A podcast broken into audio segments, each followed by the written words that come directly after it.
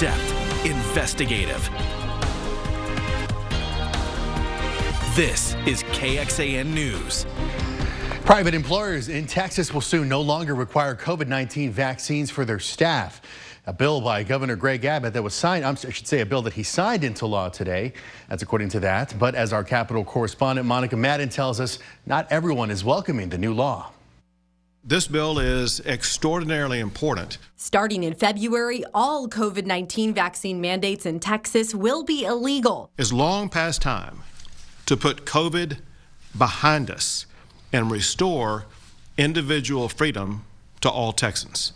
Supporters say it's to prevent companies from retaliating against employees who do not want to get the COVID shot. Under the law, employers could face investigation and a $50,000 penalty. And this protects individuals from losing their job if they don't believe the COVID vaccine is right for them for whatever reason. But during hearings on this bill, medical groups expressed the need for flexibility without the COVID 19 vaccine requirements in order to ensure protections for patients. Doctors' offices in Texas should have the freedom to set their own vaccination policies in alignment with the best interests of the patients we serve, in balance with the medical and conscious needs of our employees and contractors. Healthcare providers argued there are still needs they have to balance with extra vulnerable patients. COVID 19 still disproportionately affects patients who are immunocompromised, elderly, or suffer from complex chronic medical conditions, regardless of their vaccination status. Those concerns eventually impacted the final version of the legislation. The law will have exemptions for healthcare providers to establish, quote, reasonable policies for unvaccinated employees in order to help protect at risk patients. Monica Madden, KXAN News. And that law was passed during the third special session. It is set to go into effect on February 6th, 2024. Going in depth here in Texas, you can claim an exemption from a required vaccine, like for schools, for religious reasons.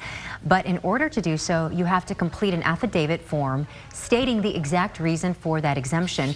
According to the state's Health and Human Services Department, Texas saw 42,000 requests for exemptions in 2020 which was down from 45,000 the previous year. Courts were closed today ahead of Veterans Day tomorrow, so that means a pause in the murder trials of Kaitlin Armstrong and Austin police officer Christopher Taylor.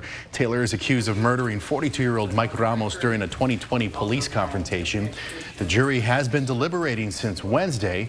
Uh, the judge had strict orders for jurors. They can't talk about the case over the weekend and they cannot watch the news. And testimony in Kaitlin Armstrong's case will resume Monday as well. She's accused of killing pro cyclist Mo Wilson last year in Austin. So far, the jury has heard from Armstrong's ex-boyfriend, Colin Strickland, also police detectives, U.S. Marshals, a friend of the victims, and Armstrong's friends. The defense has not called any of their own witnesses just yet. First warning weather with Chief Meteorologist David Yeomans. It is a gray and cool November day across central Texas. Gray skies pretty much area wide with a few light rain showers approaching Gillespie and Mason counties well west of Austin. Here's the thing though, even where you don't see rain on the radar, like in Austin right now, we have some very fine mist and drizzle that the radar just can't pick up. A little damp weather is possible across the area this evening. Otherwise, it's getting dark out there. Cloudy skies near the airport with a bit of a north wind pushing the flags. Whittlesey Landscape Supply Cam reading a chilly 58, and it's not much warmer anywhere else. 55 in Georgetown, lower 50s right now in Fredericksburg. Coming up in your forecast, we have a little bit of warmer weather this weekend. I'll show you when is the most pleasant time for outdoor plans, but also another storm quickly following on this one's heels when widespread rain is back. David, thank you very much. A step in the right direction. That is how President Biden describes Israel's agreement to allow daily four-hour pauses from the bombing in Gaza, allowing civilians to get out of target range. But U.S. Secretary of State Antony Blinken says more needs to happen. Alice Barr has more on what's being done to protect civilians, but we do want to warn you some of the images are graphic. The Biden administration is welcoming Israel's agreement to allow daily four hour pauses in fighting in parts of northern Gaza. The president calling it a step in the right direction while acknowledging frustrations. taking a little longer than I hoped. Tens of thousands of Palestinian civilians have fled the north through a designated safe route. Much more needs to be done. Uh, to protect civilians and uh, to make sure that humanitarian assistance reaches them. It comes amid growing outrage over new strikes on and near hospitals in the Gaza Strip. While the details remain unclear, the health ministry in Hamas run Gaza is blaming Israel for a blast at Al Shifa Hospital, where thousands of civilians are sheltering. Israeli officials say they have evidence it was actually a misfire from a militant group in Gaza.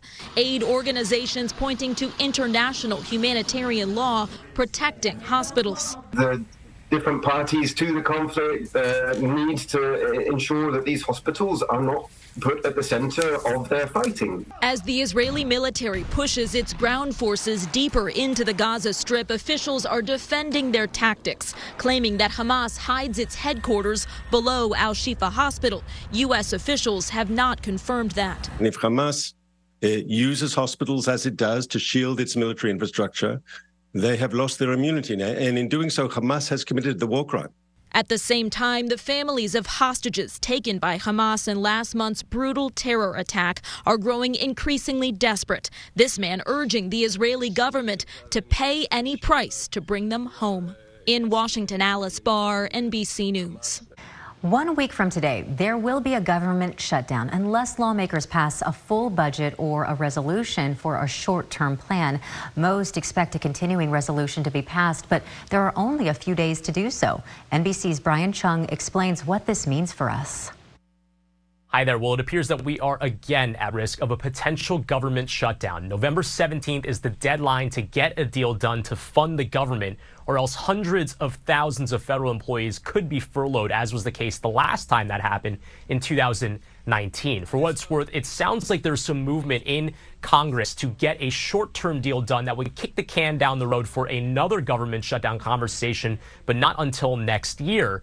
But even if that is put in place, there's an agreement that was uh, made by the Biden White House in addition to Congress earlier in the year during the debt limit agreement that if they can't do a full year funding of the government, there would be an automatic 1% cut to discretionary spending in this country. That doesn't include anything like Medicare, Medicaid, or Social Security, but it could potentially include defense spending or transportation or environmental related appropriations. So these are all reasons why we'll have to continue to watch all the developments down in Capitol Hill to see where that 1% cut could be done or if they can avoid that entirely by trying to come up with a longer term solution. We'll have to see.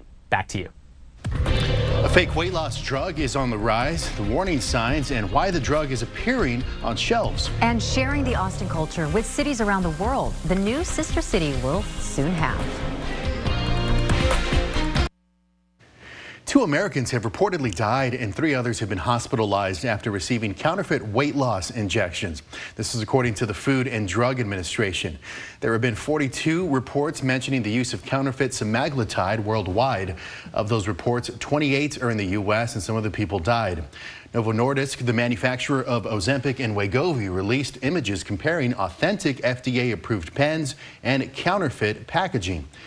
Now, the images were released after reports the fake drug had made its way onto the shelves of a pharmacy.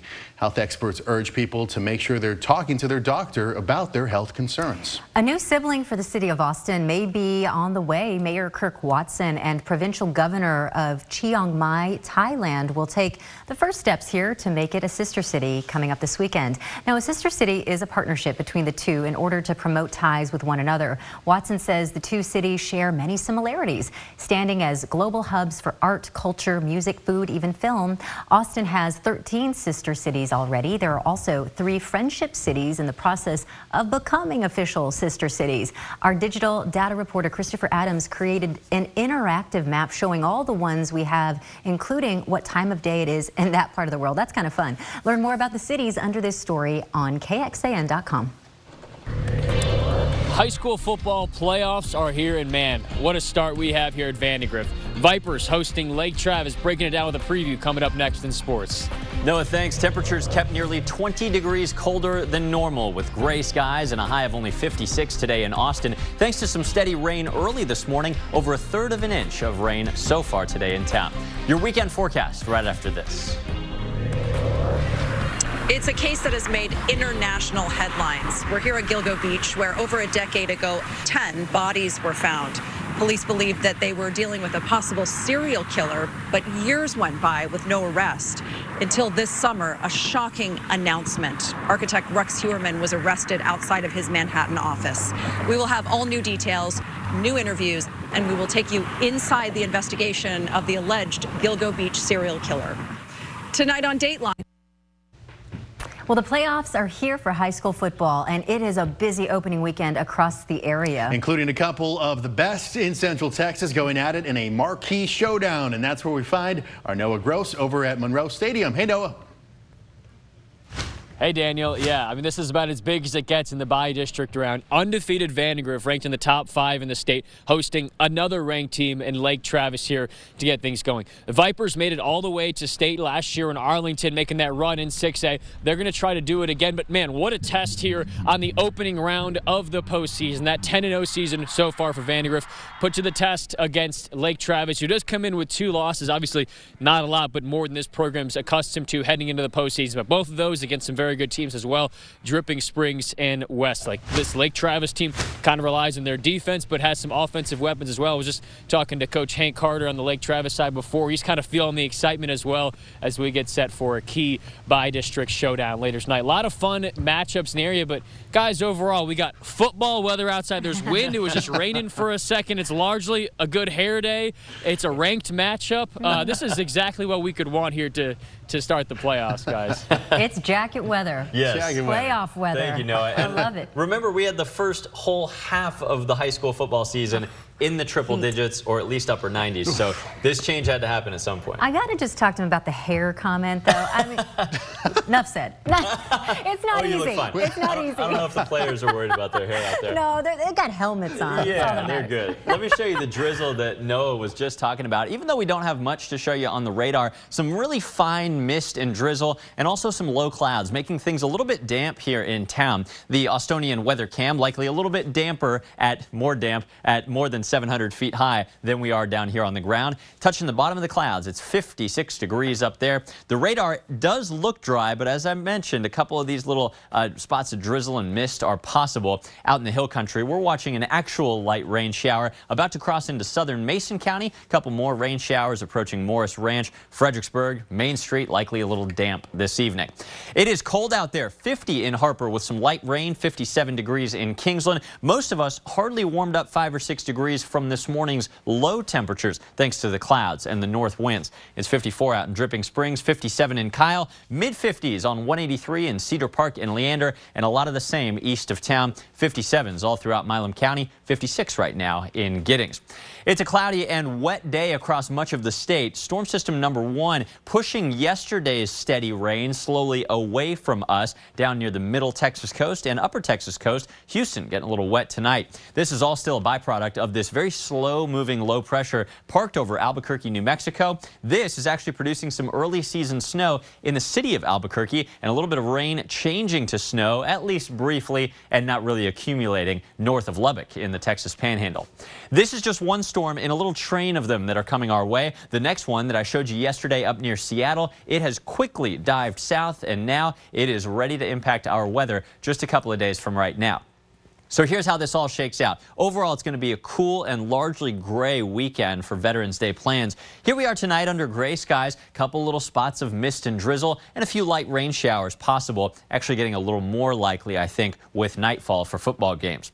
After that, tomorrow morning, we start off gray. We may see a couple breaks of sun on Veterans Day afternoon tomorrow, although I'm not quite sure we'll be this optimistic with the clearing. But then, just as the weather starts to clear out a bit, Sunday, it takes a turn back to gray and wet. The second storm system in line approaches, thickening clouds up to an, uh, another overcast day. Sunday, we'll have a couple little sprinkles at times, but late Sunday evening, watch what happens. A big mass of light to moderate rain moves in from the south. Here we are at bedtime Sunday night into Monday morning. I know you don't want to think about Monday on a Friday. I don't blame you, but it's going to be a wet start to the work week on Monday morning, so plan accordingly. That next storm system could bring us another inch of rain in many areas. Not much adding up this weekend from a few sprinkles, but if we look all the way through Tuesday morning, some of us may get even higher amounts than that. Tonight's forecast, a few sprinkles, a little mist and drizzle, 53 degrees is your forecast low. North wind still a little breezy tonight and again tomorrow, keeping temperatures about 10 degrees cooler than normal. Mainly gray, but not much wet weather tomorrow, just a couple sprinkles here and there. After that, clouds thicken up on Sunday and a rain chance increases late in the day, all the way up to a 90% likelihood of more light, steady rain on Monday. After a couple of nice soakings, which we do still desperately need during this ongoing drought, Sunshine and warmer weather come back out next week, up to 78 by Friday. Hey, KXAN's Friendsgiving Challenge is on this evening. Go ahead and grab your phone, scan the QR code here in just a moment, and make a donation now if you are able. This all benefits the Central Texas Food Bank. Together, Kristen and I have raised $45,000 thanks to you, nearly halfway to our overall goal. Team David needs your help, though. Let's pull off the win this year. She's been so powerful and so career driven. Oh my goodness. Well, time to meet the oldest female Marine veteran, how she made a name for herself during a time when it was not welcomed.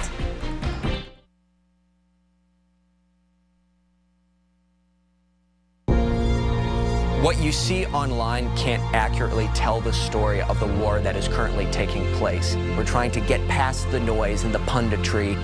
This is part of everyday Israel. We want to bring you the raw story as it happens. We were the first journalists inside of this hospital.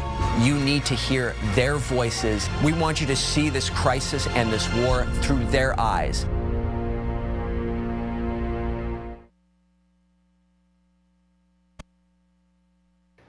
Right now, the head coach of a college football powerhouse suspended for the rest of the regular season over a sign stealing scandal.